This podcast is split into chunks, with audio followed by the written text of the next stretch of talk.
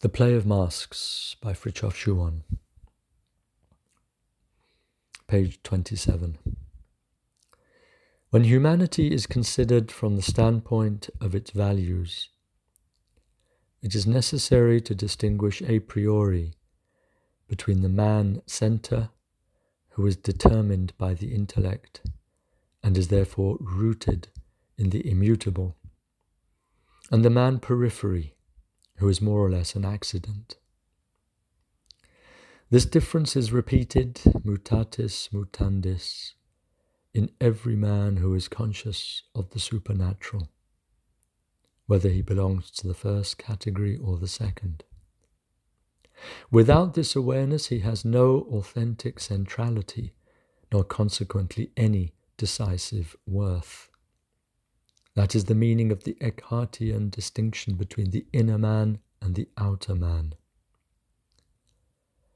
The latter identifies passively with his experiences, whereas the former may enjoy or suffer in his temporal humanity, while remaining impassible in his immortal kernel, which coincides with his state of union with God.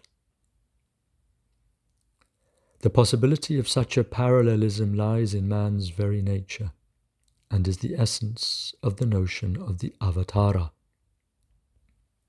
In this respect, analogically speaking, and with all due proportion, every pneumatic is, quote, true man and true God. The underlying divine substance does not abolish the human mask any more than the mask prevents the divine manifestation. Footnote 1 The play of Krishna with the gopis refers to the masks.